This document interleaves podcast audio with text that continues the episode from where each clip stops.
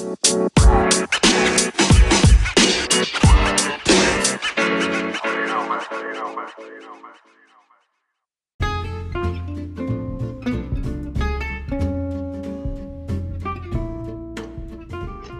saludo a todos y a todas, mi nombre es Jefferson Castro.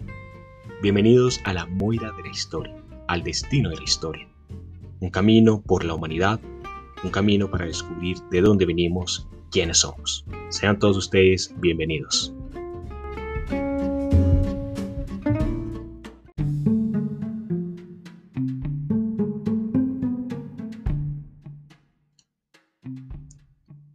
Cuando hablamos del ser humano, nos encontramos frente a un ser pequeño, diminuto ante la grandeza del universo, un universo tan grande, tan infinito.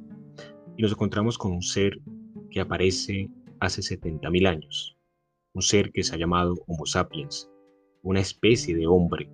Ese Homo sapiens vivía en un mundo muy diferente al que hoy día vivimos, con situaciones muy distintas, pero empieza a forjar un camino y que tiene como resultado lo que hoy en día hemos construido como humanos. Ese Homo sapiens no era el único hombre, había otros, otras especies de hombres que vamos a ver en distintos eh, capítulos. Pero de todas esas especies de hombres, solo el Homo sapiens sobrevive.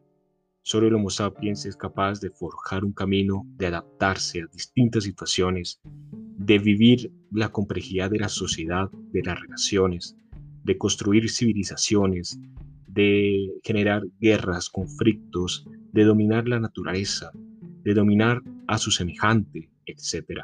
Ese camino del Homo sapiens, del ser humano, es lo que nos interesa en este espacio de la moira de la historia, del cine de la historia. ¿Cuál es la historia que el hombre ha construido? ¿Cuál es esa historia que el hombre se ha forjado? ¿Qué ha tenido que pasar para que lleguemos a lo que hoy en día es?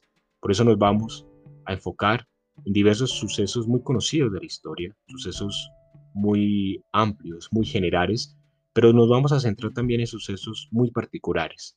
Realmente, pues, acoger toda la dimensión de la historia, pues es muy complejo, muy difícil, pero nos vamos a centrar en acontecimientos que nos den significado de lo que somos, de lo que hemos vivido, que nos ayude a identificar quiénes somos nosotros como humanos, qué significa ser humano. Por eso los invito a que sigamos en este camino, a que conozcamos un poco más de nosotros, conozcamos nuestra historia y nos demos cuenta de dónde venimos y hacia dónde vamos.